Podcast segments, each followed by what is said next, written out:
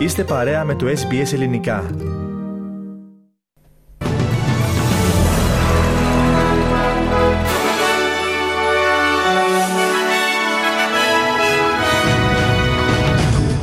Νέα Ισραηλινή αεροπορική επιδρομή στην πόλη Χαν Γιούνις στη νότια λωρίδα της Γάζας. Ο Υφυπουργός Εξωτερικών Tim Watts θα επισκεφτεί το Ισραήλ την ερχόμενη εβδομάδα. Μηνύματα ενότητας και φιλίας έστειλαν ο Πρωθυπουργός Ελλάδας και ο Τούρκος Πρόεδρος στην κατηδίαν συνάντηση που είχαν χθες το μεσημέρι στην Αθήνα. Πρώτος καύσωνας του καλοκαιριού. Τέσσερις πολιτείες έχουν ήδη καταγράψει θερμοκρασίες άνω των 45 βαθμών Κελσίου αυτή την εβδομάδα και. Ο τροπικός κυκλώνας Jasper έχει ενταθεί σε σύστημα κατηγορίας 4 καθώς κινείται προς τις ακτές του Queensland.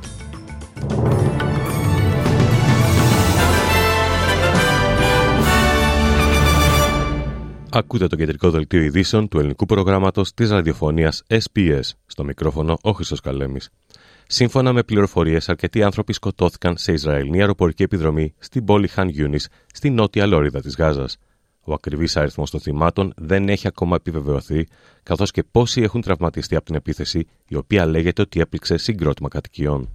Αλλά μάρτυρες όπως ο Σάντι Αμπου Σάρμα αναφέρουν ότι δεκάδες άτομα φοβούνται ότι θαύτηκαν κάτω από τα ερήπια. There were people having breakfast, safely sitting, baking or filling water. There is no safety. There is no safe area. All the missiles are falling over people's heads. God will judge everyone staying silent. Οι Ισραηλινές δυνάμεις χτύπησαν επίσης δύο φορές τη νύχτα την πόλη Ράφα στη Νότια Γάζα, που θεωρείται ένα από τα τελευταία μέρη όπου οι άμαχοι θα μπορούσαν να καταφύγουν μετά τη διεύρυνση της επίθεσης του Ισραήλ κατά της Χαμάς. Το Ισραήλ κατηγορεί τη Χαμάς ότι ενσωματώνεται σε μη στρατιωτικές υποδομές όπως νοσοκομεία και σχολεία, χρησιμοποιώντας Παλαιστίνιους ως ανθρώπινε ασπίδε, κάτι που η Χαμά αρνείται. Η κυβέρνηση θα στείλει την ερχόμενη εβδομάδα τον πρώτο της βουλευτή στο Ισραήλ. Ο Υφυπουργός Εξωτερικών Tim Watts θα επισκεφθεί το Ισραήλ μαζί με μια κοινοβουλευτική αντιπροσωπεία που θα περιλαμβάνει τον σκιώδη Υπουργό Εξωτερικών της Αντιπολίτευσης Simon Birmingham. Η επίσκεψη αναμένεται να ανοίξει το δρόμο για να μεταβεί Υπουργός Εξωτερικών Penny Wong στη Μέση Ανατολή στις αρχές του νέου έτους εκπρόσωπος του Υπουργείου Εξωτερικών αναφέρει ότι η Αυστραλία συνεργάζεται με χώρες που έχουν επιρροή στην περιοχή για να βοηθήσει στην προστασία και υποστήριξη των αμάχων, να βοηθήσει στην πρόληψη της εξάπλωσης της σύγκρουσης και να ενισχύσει την ανάγκη για τη δίκαιη και διαρκή ειρήνη που όλοι μας επιθυμούμε. Περνάμε σε ένα άλλο θέμα. Μηνύματα ενότητας και φιλίας έστειλαν ο Πρωθυπουργός της Ελλάδας Κυριάκος Μητσοτάκης και ο πρόεδρος της Τουρκίας Ταγί Περντογάν στην κατηδίαν συνάντηση που είχαν το μεσημέρι στην Αθήνα εχθές το μεσημέρι στην Αθήνα. Ωστόσο, σε κοινές δηλώσεις μετά την ολοκλήρωση της συνάντησης, ο κ. Μητσοτάκης τόνισε ότι η Ελλάδα και η Τουρκία διαφωνούν στο Κυπριακό. Είπε ότι για την Ελλάδα δεν υπάρχει λύση στο Κυπριακό πέραν αυτή των Ηνωμένων Εθνών, τονίζοντας ότι ο διάλογος πρέπει να αρχίσει από το σημείο που είχε σταματήσει το 2017. Επισήμανε ότι η επόμενη ε, φάση του πολιτικού διαλόγου ανάμεσα σε Ελλάδα και Τουρκία όταν οι συνθήκες οριμάσουν, μπορεί να είναι η προσέγγιση για την οριοθέτηση υφαλοκρηπίδα και ΑΟΣ στο Αιγαίο και στην Ανατολική Μεσόγειο, η οποία, όπως είπε, συνιστά τη μόνη διαφορά που θα μπορούσε να χθεί ενώπιον διεθνής δικαιοδοσίας, με πηξίδα το διεθνές δίκαιο και ειδικά το δίκαιο της θάλασσας. Από πλευρά του από πλευρά του, ο Ταγί Περντογάν τόνισε ότι η επίτευξη δίκαιης, μόνιμης και βιώσιμης λύσης στο Κυπριακό, με βάση τις πραγματικότητες στο νησί, θα είναι προς όφελος ολόκληρης περιοχής. Ανέφερε πως Τουρκία και η Ελλάδα μοιράζονται την ίδια θάλασσα, προσθέτοντας πως είναι φυσικό να υπάρχουν προβλήματα ανάμεσα στις δύο χώρες, πόσο μάλλον σε δύο αδέλφια. Θέλουμε, είπε ο Τούρκος Πρόεδρος, να κάνουμε το Αιγαίο θάλασσα ειρήνης, προσθέτοντας ότι δεν υπάρχει τόσο μεγάλο πρόβλημα που να μην μπορεί να λυθεί. Στη διάρκεια της συνάντησης Κυριάκου Μισωτάκη και Ταγί Περντογάν υπογράφηκαν μνημόνια, συμφωνίες και κοινές δηλώσεις διακήρυξης μεταξύ των αρμόδιων υπουργών της κυβέρνησης με τους Τούρκους ομόλογους τους για μια σειρά θεμάτων κοινού ενδιαφέροντος. Μετά τη συνάντηση υπεγράφει κοινή διακήρυξη φιλίας και καλή συνεργασίας Ελλάδα-Τουρκία, η οποία όμως δεν είναι νομικά δεσμευτική για τις δύο χώρες. Η διακήρυξη αναφέρεται σε ανοιχτούς διάβλους επικοινωνίας, αποτροπή εχθρικών ενεργειών και ενεργειών που υπονομεύουν το καλό κλίμα. Γίνεται επίσης αναφορά στις αξίες και στις αρχές των ΗΠΑ για καλές σχέσεις, ενώ προβλέπει εκατέρωθεν επισκέψεις για συνεργασία σε όλα τα επίπεδα. Ο Έλληνας Πρωθυπουργός επικοινώνησε τηλεφωνικώ με τον πρόεδρο της Κυπριακής Δημοκρατίας Νίκο Χρυστοδουλίδη μετά την ολοκλήρωση του Ανώτατου Συμβουλίου Ελλάδα-Τουρκία και την επίσκεψη του Τούρκου Προέδρου στην Αθήνα. Περισσότερο για αυτό το θέμα θα έχουμε στη συνέχεια της σημερινής εκπομπής. Γυρίζουμε στην Αυστραλία. Η χώρα αναμένεται να ζήσει από σήμερα τον πρώτο καύσωνα του καλοκαιριού, ενώ τέσσερις πολιτείες έχουν ήδη καταγράψει θερμοκρασίες άνω των 45 βαθμών Κελσίου αυτή την εβδομάδα. Προειδοποιήσεις για καύσωνα έχουν εκδοθεί για την περιοχή Hunter της Νέας Νότιας Ουαλίας, το Central και Southern Tablelands, τη νότια ακτή και τις δυτικές περιφέρειες. Αλλού, η προβλεπόμενη ανώτατη θερμοκρασία στην Αδελάιδα σήμερα είναι 36 βαθμοί, ενώ στην Μελβούρνη αναμένεται να είναι τουλάχιστον 33 βαθμοί Κελσίου. Ο Ντίν Νάραμορ από τη Μελετρολογική Υπηρεσία είπε ότι ο θερμός αέρας που βρίσκεται πάνω από τη Δυτική Αυστραλία βρίσκεται πίσω από τις θερμές και ξηρές συνθήκες που οθούνται προς τα ανατολικά. Η Σάρα Σκάλι επίσης από τη Μετεωρολογική Υπηρεσία δήλωσε στο ABC ότι δυνατοί άνεμοι και υψηλές θερμοκρασίες αυξάνουν την πιθανότητα πυρκαγιών extreme fire dangers across southern South Australia, eastern South Australia, and northwest Victoria and southeast New South Wales.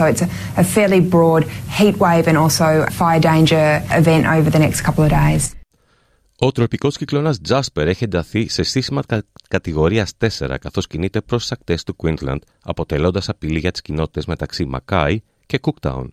Η Μετρολογική Υπηρεσία ανακοίνωσε ότι ο Τζάσπερ βρισκόταν περίπου 1250 χιλιόμετρα ανατολικά βόρειο-ανατολικά του Κέρνς στις 4 προμεσημβρία σήμερα και κινούταν νότια στη θάλασσα των Κοραλίων με ταχύτητα 10 χιλιόμετρων ανά ώρα. Η Μετρολογική Υπηρεσία αναφέρει ότι ενώ ο χρόνος της παράκτειας επιρροής παραμένει εξαιρετικά αβέβαιος, ο υψηλότερος κίνδυνος του κυκλώνα βρίσκεται μεταξύ Cooktown και Mackay, συμπεριλαμβανομένων των Cairns και Townsville.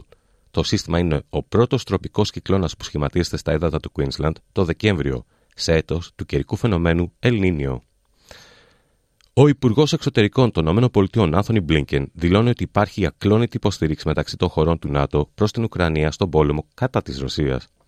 Αυτό συμβαίνει μια ημέρα αφότου οι Ρεπουμπλικάνοι της Γερουσίας ψήφισαν να σταματήσουν ένα πακέτο χρηματοδότησης ύψους άνω των 160 δισεκατομμύριων δολαρίων, μεταξύ άλλων και για την Ουκρανία, μια ενέργεια για την οποία ο πρόεδρος Τζο Μπάιντεν είχε προειδοποιήσει ότι θα ήταν δώρο στον πρόεδρο της Ρωσίας, Βλαντιμίρ Πούτιν.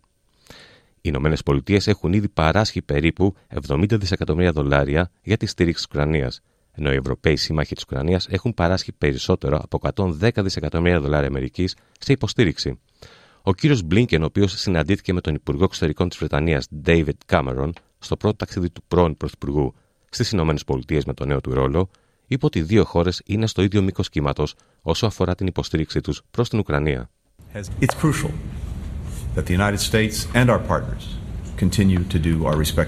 and there's a very clear choice before us.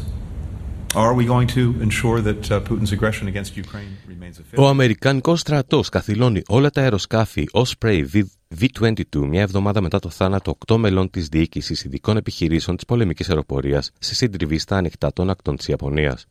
Η πολεμική αεροπορία, το ναυτικό και το σώμα πεζοναυτών προχώρησαν σε αυτό το έκτακτο βήμα, αφού μια προκαταρκτική έρευνα έδειξε ότι η συντριβή προκλήθηκε από τεχνικό λάθος του αεροσκάφους και όχι από λάθος του πληρώματος. Στην Ιαπωνία, όπου τα αμερικανικά στρατιωτικά Ospreys είχαν μια μη θανατηφόρα συντριβή και μια σειρά από περιστατικά, το τελευταίο ατύχημα αναζωπήρωσε τις ανησυχίες για την ασφάλεια την ώρα που η Ιαπωνική κυβέρνηση κατασκευάζει μια νέα βάση για τον στόλο των Ospreys. Ο δεξιός εκτρεμισμός στην Αυστραλία θα βρεθεί στο επίκεντρο μιας νέας έρευνας. Μια κοινοβουλευτική επιτροπή θα εξετάσει την απειλή που συνιστούν τα εξτρεμιστικά κινήματα, συμπεριλαμβανομένων των κινήτρων, των στόχων και της ικανότητάς τους για τη βία και για τη, ε, κατά τη διάρκεια του επόμενου έτους.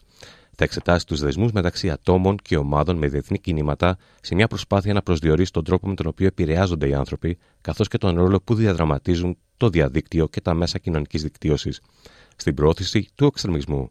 Θα εξετάσουν επίσης τα μέτρα για την αντιμετώπιση του βίου εξτρεμισμού και τη παραπλάνηση των νέων. Η Επιτροπή δρομολογεί την έρευνα για το δεξιό εξτρεμισμό παράλληλα με την επανεξέταση των αντιτρομοκρατικών νόμων που ποινικοποιούν τη δημόσια επίδειξη ναζιστικών συμβόλων και του ναζιστικού χαιρετισμού, ο οποίος πέρασε αυτή την εβδομάδα.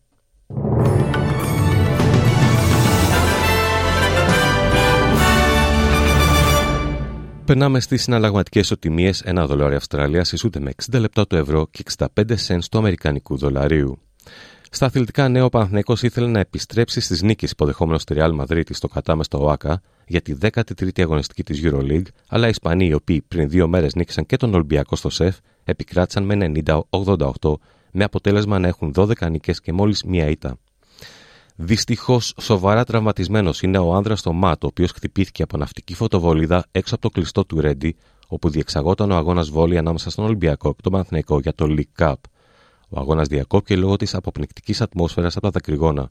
Ο 30χρονο αστυνομικός μεταφέρθηκε στο Γενικό Κρατικό Νικαίας, όπου νοσηλεύεται στη μονάδα εντατικής θεραπείας, καθώς η ναυτική φωτοβολίδα που τον τραυμάτισε φέρεται να, πέτυχε, να τον πέτυχε στην κεντρική αρτηρία, με αποτέλεσμα ο άντρας να χαροπαλεύει. Σύμφωνα με την αστυνομία, περίπου 150 άτομα βγήκαν έξω από το κλειστό και πέταξαν βόμβες Μολότοφ προς αστυνομικές δυνάμεις που απάντησαν με τη χρήση χημικών.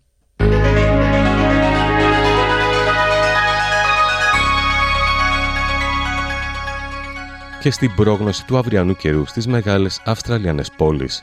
Σίδνεϊ ηλιοφάνεια 23 με 39 βαθμούς. Μελβούνι βροχοπτώσεις 16 με 20. Αδελαίδα βροχοπτώσεις πιθανότητα αυξημένης έντασης 15 με 19 βαθμούς. Wollongong, υψηλή ένταση των ανέμων, κυρίως ηλιοφάνεια, 23 με 39 βαθμούς Κελσίου. Newcastle, ηλιοφάνεια, 23 με 40 βαθμούς Κελσίου. Perth, ηλιοφάνεια, 13 με 30 βαθμούς. Hobart, αραιές βροχοπτώσεις, 13 με 18. Καμπέρα, πιθανότητα βροχοπτώσεων, 20 με 37 βαθμούς. Brisbane, αραιές νεφώσεις, 22 με 30. Cairns, κυρίως ηλιοφάνεια, 24 με 34 βαθμούς Κελσίου. Darwin, αραιές βροχοπτώσεις, πιθανότητα καταιγίδων 26 με 34 βαθμούς. Στην Αθήνα σήμερα θα έχουμε αραιές νεφώσεις 9 με 13 βαθμούς και στη Λευκοσία νεφώσεις 9 με 19 βαθμούς Κελσίου. Σε αυτό το σημείο ολοκληρώθηκε το κεντρικό δελτίο ειδήσεων του ελληνικού προγράμματος της ραδιοφωνίας SBS που επιμελήθηκε και εκφώνησε ο Χρυσό Καλέμης. Θα είμαστε πάλι μαζί στις 4.30 με τους κυριότερους τίτλους ημέρας και στις 5 με ένα σύντομο δελτίο ειδήσεων. Μετά τα σύντομα μηνύματα του σταθμού μας, θα είναι μαζί σας ο Θέμης Καλός με το υπόλοιπο πρόγραμμα της σημερινής εκπομπής.